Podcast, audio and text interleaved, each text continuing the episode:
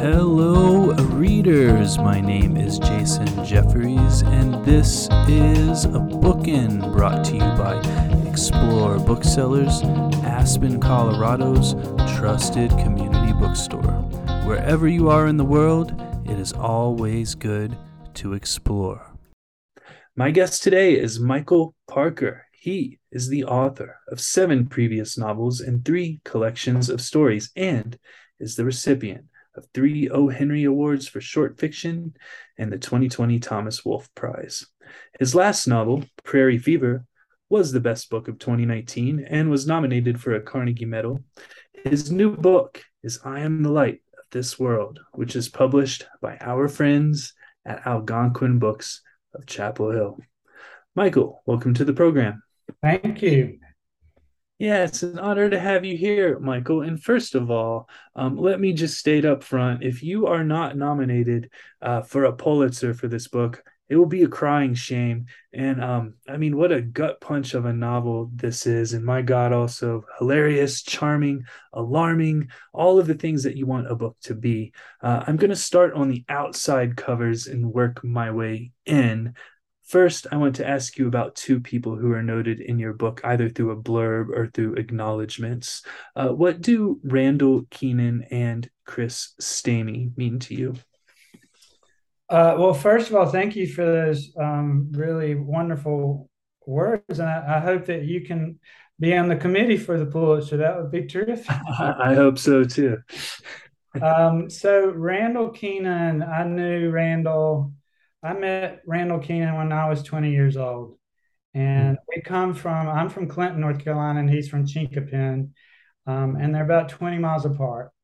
So I did not know him when I was in high school, despite the fact that we grew up so close to each other, but we were both in Chapel Hill at the same time, and we were actually in a writing workshop taught by Max Steele, who's sort of legendary teacher, writer, and Lewis Rubin, who started Algonquin Books.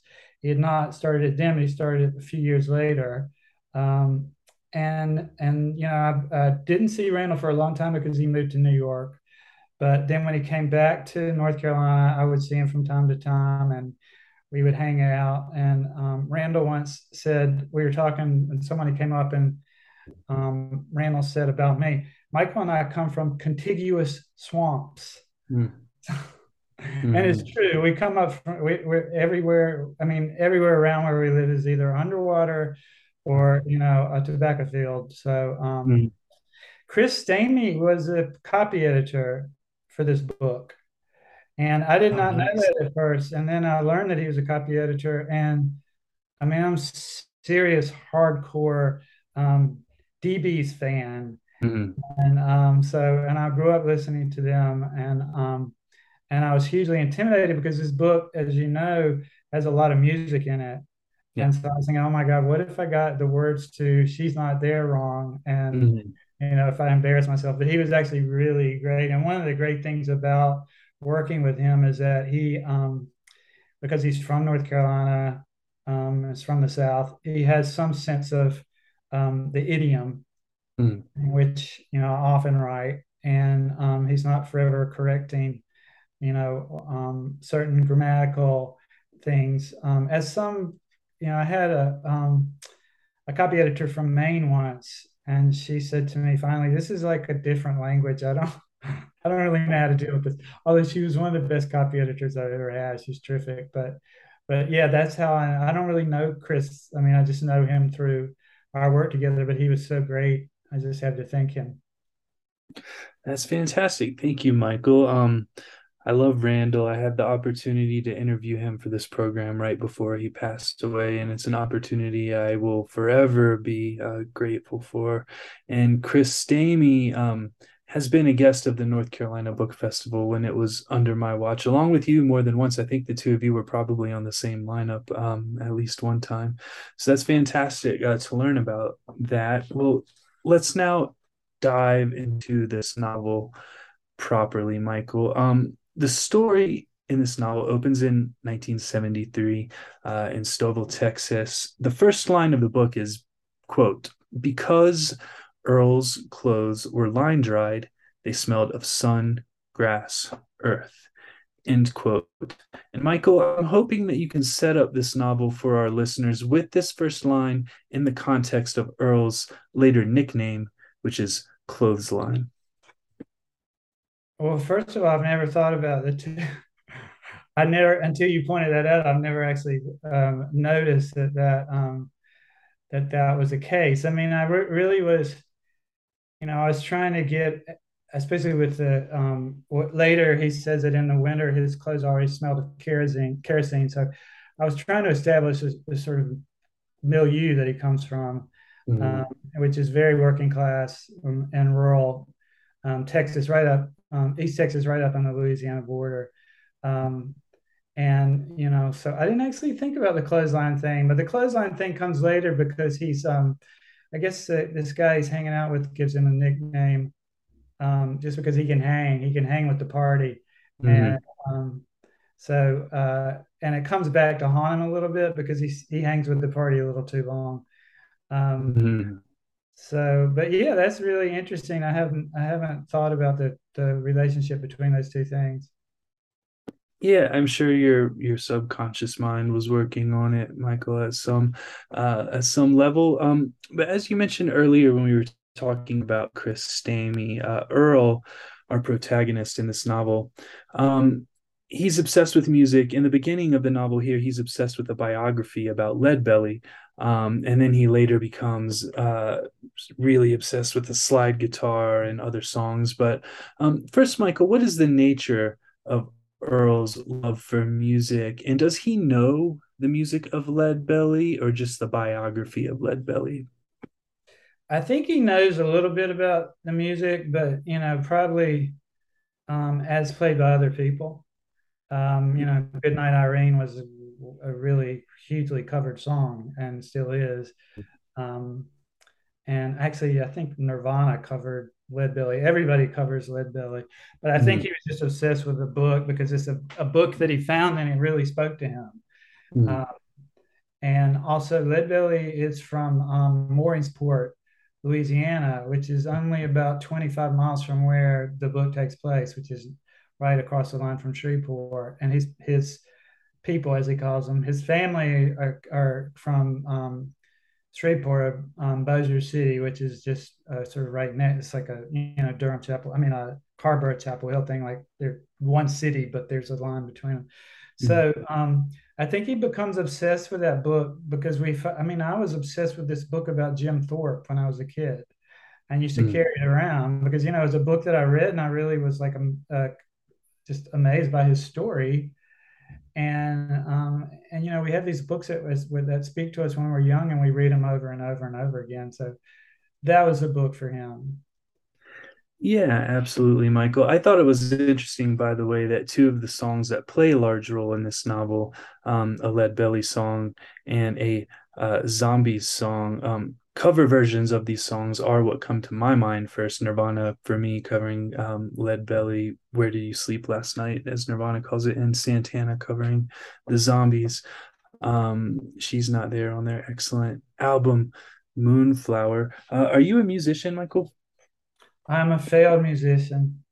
I mean, I pick up the guitar, and I have for a while. I just bought a new guitar, but no, I'm really not. And in fact, I mean, I love music, and I listen to it constantly. And I have way too many records, way more records than someone should own. As every time I move, people point out to me.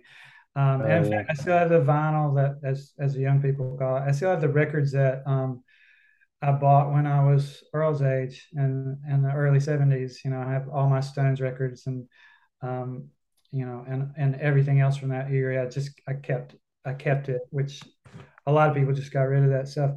But, you know, for me, music and language are so intertwined. So, you know, when someone asks me if I'm a musician, I mean, I'm not technically, but I'm trying to do with language and with syntax and with sentence rhythm what musicians do with sound. And I think, you know, in a good work of art, the sound of the prose is indecipherable from the character and from the character's desires and from the real story that's taking place. So you know, in that sense, I think I am a kind of musician. It's just that my chosen, you know, instrument is a Blackwing pencil and not a Gibson guitar.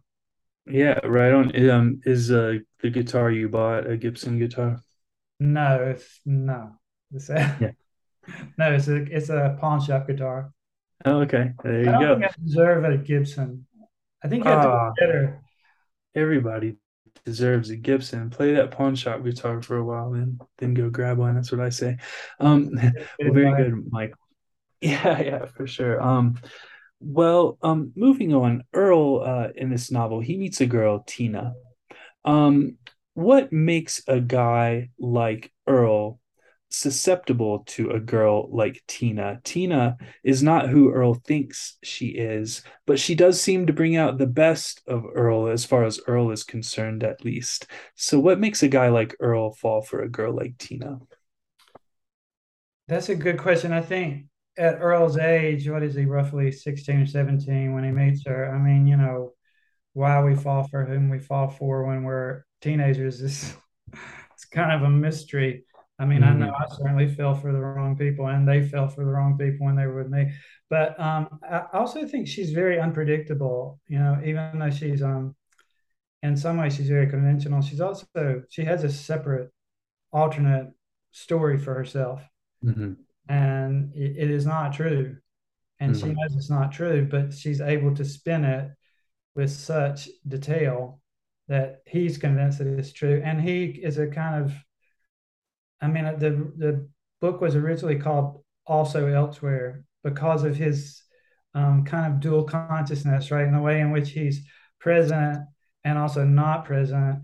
And what Tina allows him to do because of her own personality is like be present and not be present, so that he can be thinking about things that she said or things that he's interested in, and be with her at the same time and not get flack about it, right? Because most people, I think when you get to a certain age, they want you to be present.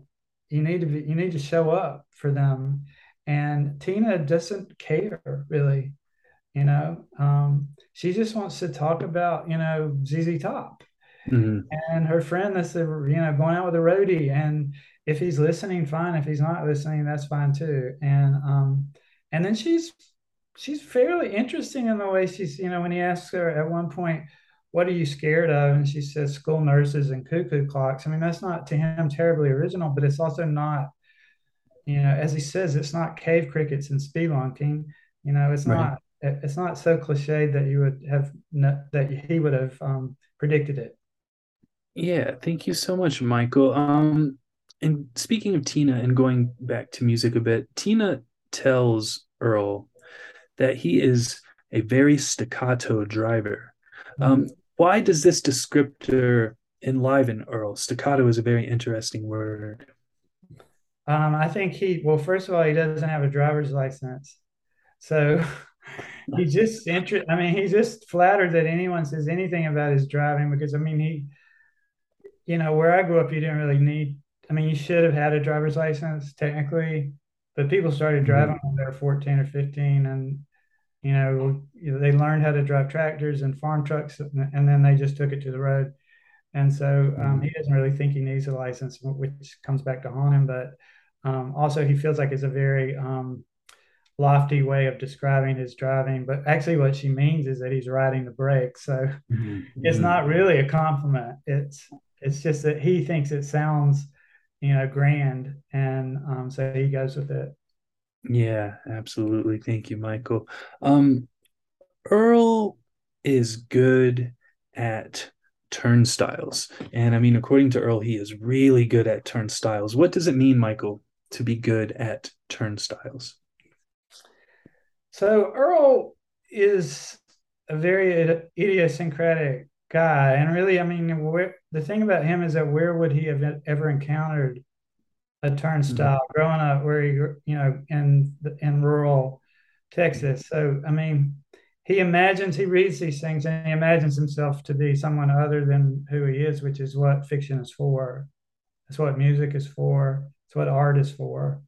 And he sort of latches onto these things, and he's also not good at the traditional things that boy should be good at, you know, growing up where he grows up, and hunting, fishing. You know, he likes to swim. He really likes to swim. He really wants to learn how to swim properly. And in fact, he does, you know, and that's one of the things that I think is a wonderful thing that, you know, helps him in later years. But yeah, I don't know if he even knows what it means to be good at turnstiles. He's just, that's a thing that nobody else is good at. So, yeah, so might as well run with it then. Well, very good, Michael. Thank you so much. Listeners, after the break, there are going to be spoilers because there's really no way to talk around a turn that this novel takes without spoiling it somewhat. So as we head into the break, be warned, pause the podcast when the music starts and come back to us when you have read I Am the Light of This World. And now we will pause for a word from our sponsor, and then I will be right back with Michael Parker. The Bookin' Podcast is sponsored by Libro FM Audiobooks. Libro FM lets you purchase audiobooks directly from your favorite local bookstore, Quail Ridge Books.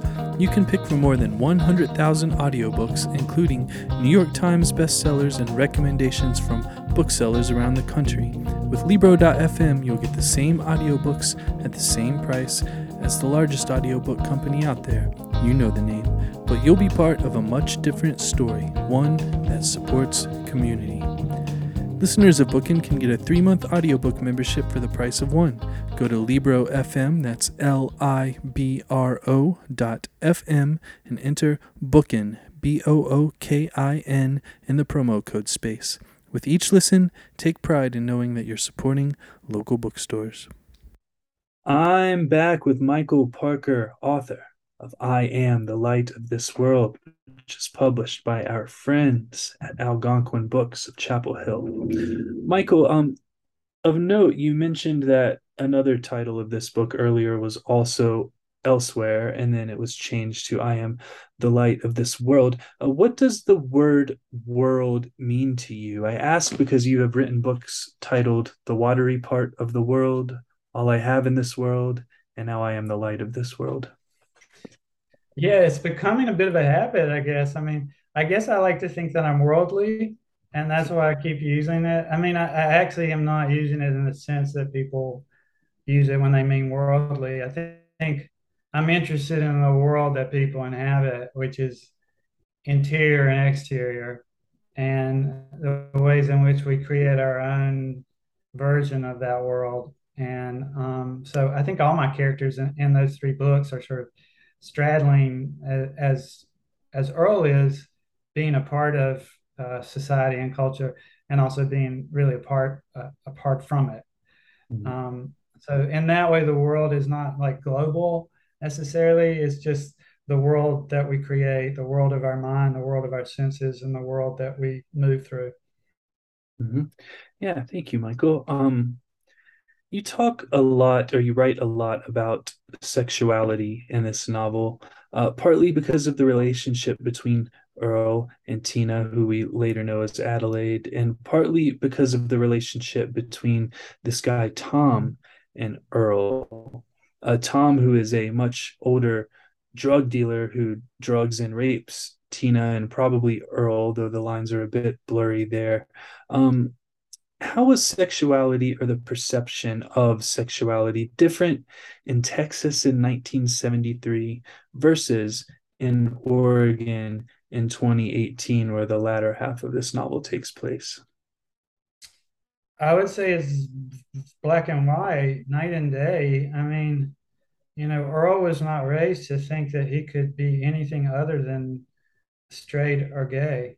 And the idea that he could be both or in between, and that he could enjoy some of the things he did with Tom sexually and love having sex with Tina, is just very confusing to him. And then when he gets out and he finds that sexuality all of a sudden has become fluid, and that, you know, it's no longer defined so strictly, and that you could be a lot of different things, and that it was much more accepted, at least, you know, in certain parts of the world, especially in Oregon, maybe, I don't think it would have been the same if he was back in Stovall, Texas, but as he points out. But, you know, I mean, I think it's after having been in prison for so long, where obviously, you know, any kind of sexuality is to be squelched if you are of a certain orientation. You know, it's just it blows his mind the way that things have changed. Just like the fact that, you know, he's hanging out with this guy and this guy goes to a dispensary and buys some weed, you know, whereas when in 1973, you know, Rocky Erickson here in Austin went to jail for 2 joints and spent 2 years in jail. I mean, people, and Texas was particularly harsh about sentencing for drugs. I mean, Texas is particularly harsh at that time and still somewhat today about sentencing anyway, right? Mm-hmm. Generally, you can get more time down here for anything, especially if you're black, brown, or poor white person. So, mm-hmm. So yeah, I mean, it was absolutely, you know, the difference between night and day. I mean, that's the only way I know how to put it. Yeah, yeah, and you know, as I'm talking to you here in Aspen, Colorado, if I walk outside of the bookstore in a 2-block radius, there's probably 20 marijuana shops. And, you know, next week there will probably be more. It's just crazy how perceptions of such things differ from place to place and time to time. Similarly, I want to talk about racism. You write something interesting in this novel, which is comparing 1970s Texas and 2018 Oregon and the perception of racism in both of these places. Most of my in-laws live in Portland, in the outskirts of Portland, so I'm fairly familiar with Oregon. How does racism or the perception of racism differ in these times and places, or does it? Well, I think it's huge in Stovall where he grew up. I mean, they're not, you know, there's not a lot of attention paid to race necessarily until he gets to prison, in which, you know, there's a lot of, I mean, there's some mention of brown people, you know, and Latinos, and, you know, the stark difference between what happens if your skin is brown and your skin is white when you go to prison. And or when you go to trial. Mm-hmm. When he gets to Oregon and this guy hears his accent and this very sort of imperious guy who's from Portland, and it's sort of, I didn't really like that show Portlandia because I thought it was too easy. Yeah. The targets were too easy, but there's obviously some kernel of truth to any kind of broad satirical take on a place. But I mean, this guy just is like, oh, you're from the South, therefore you're a racist, mm-hmm. therefore you're a bigot, and, you know, and you're backwards. And Earl is like, no, that's actually not the case. And, you know, and he points out, I'm pretty sure that they're racist in Oregon.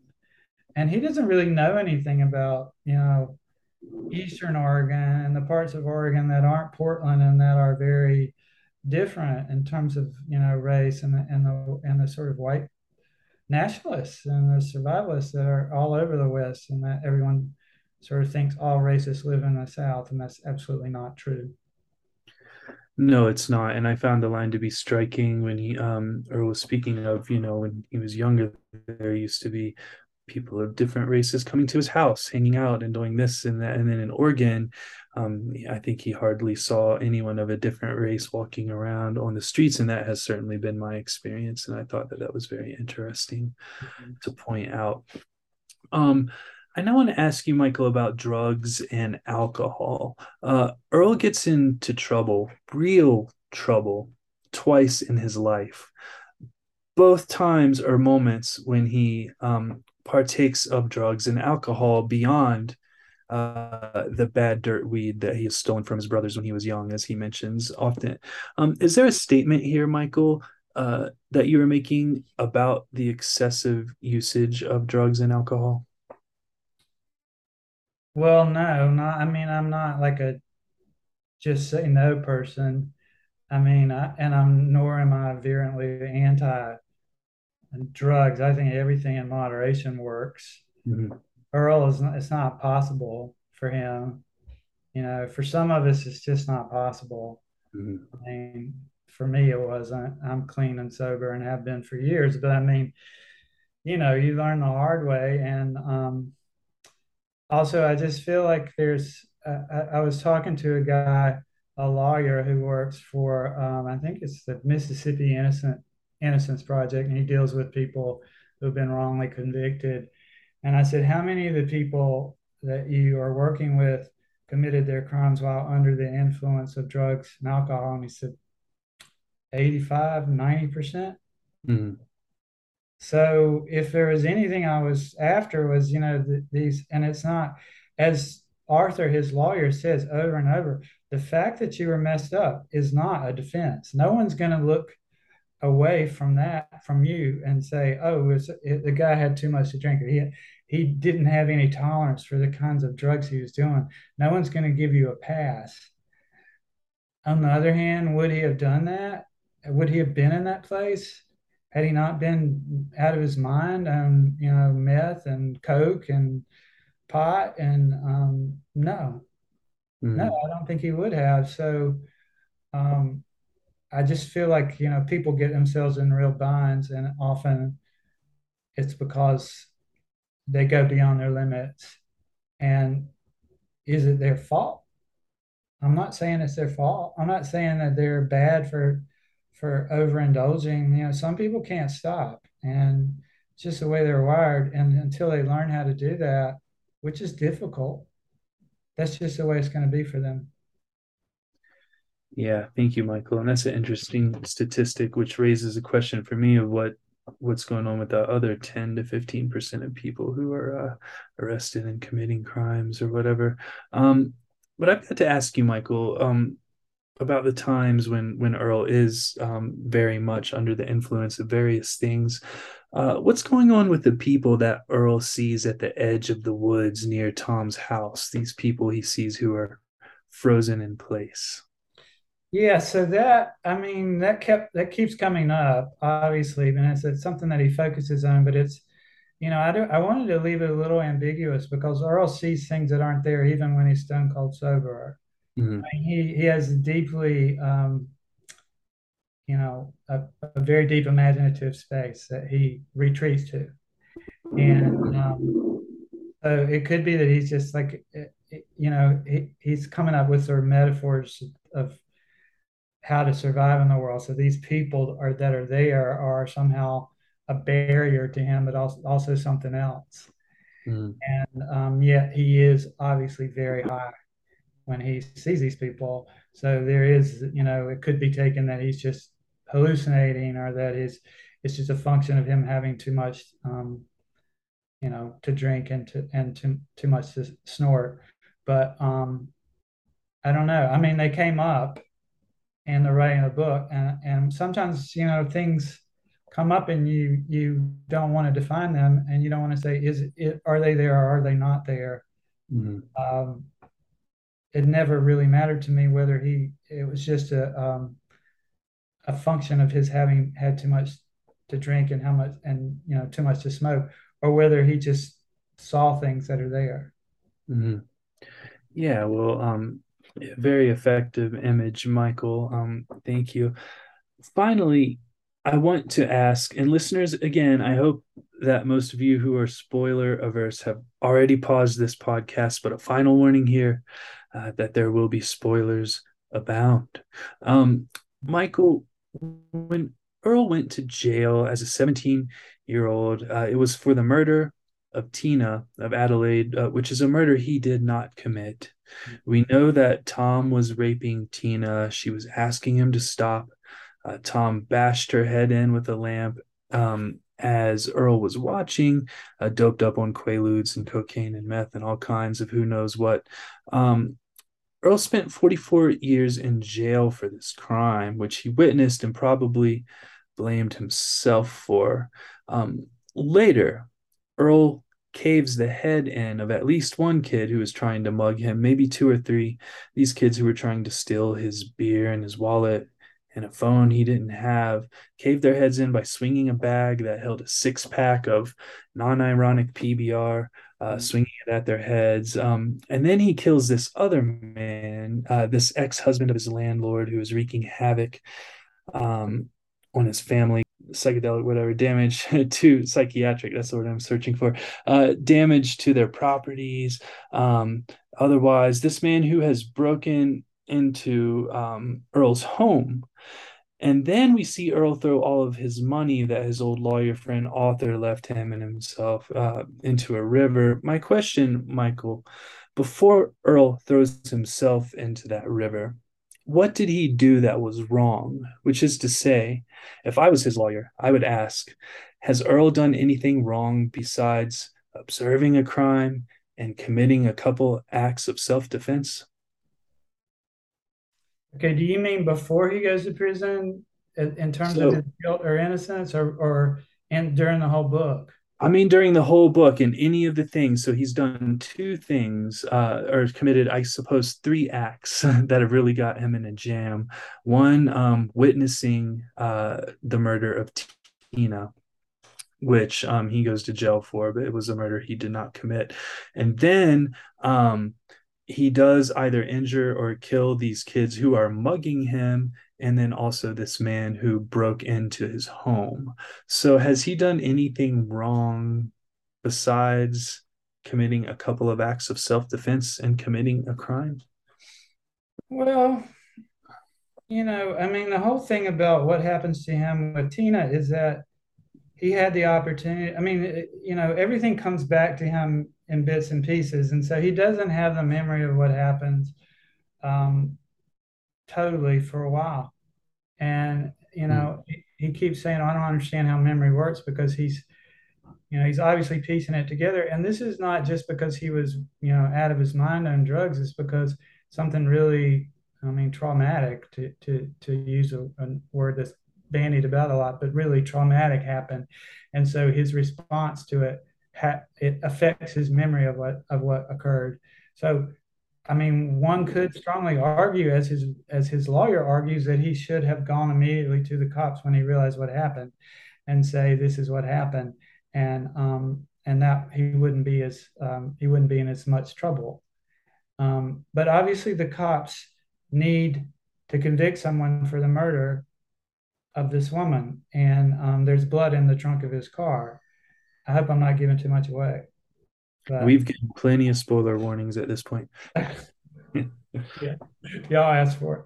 So, so, I mean, they need to, I mean, you know, is he a scapegoat? I mean, he was there when it happened. He didn't do anything about it. So, you know, he probably should have done some time for that, I think. Should he have done 44 years? No way.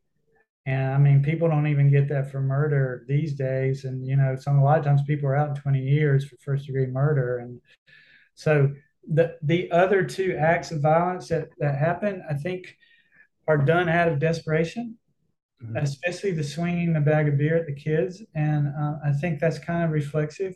But, you know, he's been in a place for 44 years. And let me just back up a minute and say, I did not want to write about prison. Mm-hmm. Very specifically left out prison, and that is because, first of all, it's been done well in other books, and second of all, even when it's done well, it's really static. The same thing happens every day pretty much, and that kind of routine to cover it, especially 44 years, would have just been tedious. And so, and also, it's not something that he wants to think about. So in terms of his character, you know, it doesn't make any sense to have gone through any, or even, I mean, there are very little bits and pieces of it that he shares at times, but I really didn't want to talk about that. But I will say that I had a friend read it.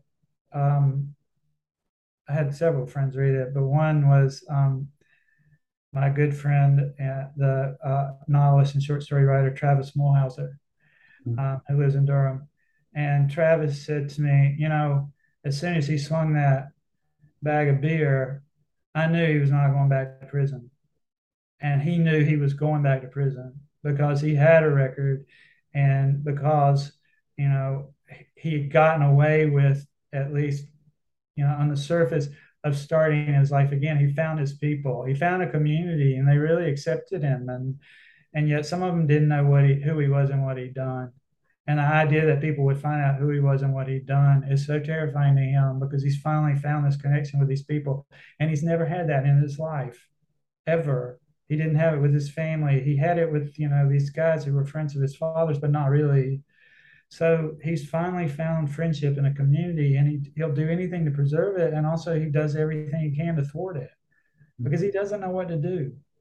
And so the decisions that he makes are both out of desperation. They're also just out of, you know, doing what he thinks is right. I mean, somebody comes at you, and they're pushing you down and they're trying to rob you, you strike back.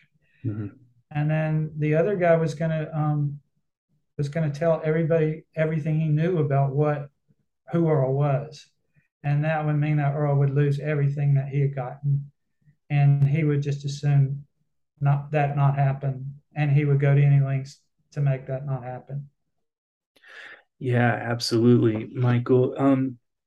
Had he not thrown himself into a river in a court of law, do you think if he had injured or killed this man who had broken into his home, do you think he would have been found guilty and sent to jail?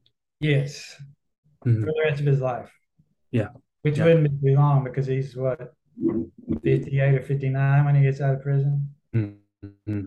I mean, I made him roughly my age, so, you know, he's a little tiny bit older than me, but I wanted it because I grew up in the early 70s, and I know the music, and also I know what's going on now. I mean, I wanted to think what would happen if someone who was my age went away for 40 years and then came out into this world with, you know, everything that we have, cell phones, computers, all this stuff that he doesn't understand what to do. So, yes, I absolutely think he would have gone back to prison. And I think in that sense, you know, he did what he could do.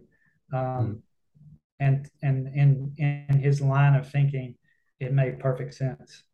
Yeah, absolutely. Well, thank you, Michael. And thank you for writing this wonderful book, which, again, if I'm on the Pulitzer Prize committee, you're at least getting a ticket to the reception.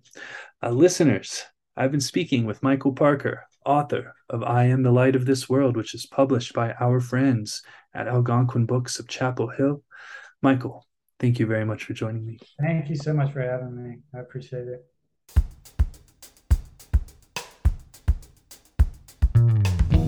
Once again, I would like to thank Michael Parker for joining me. Copies of I Am the Light of This World can be ordered from www.explorebooksellers.com.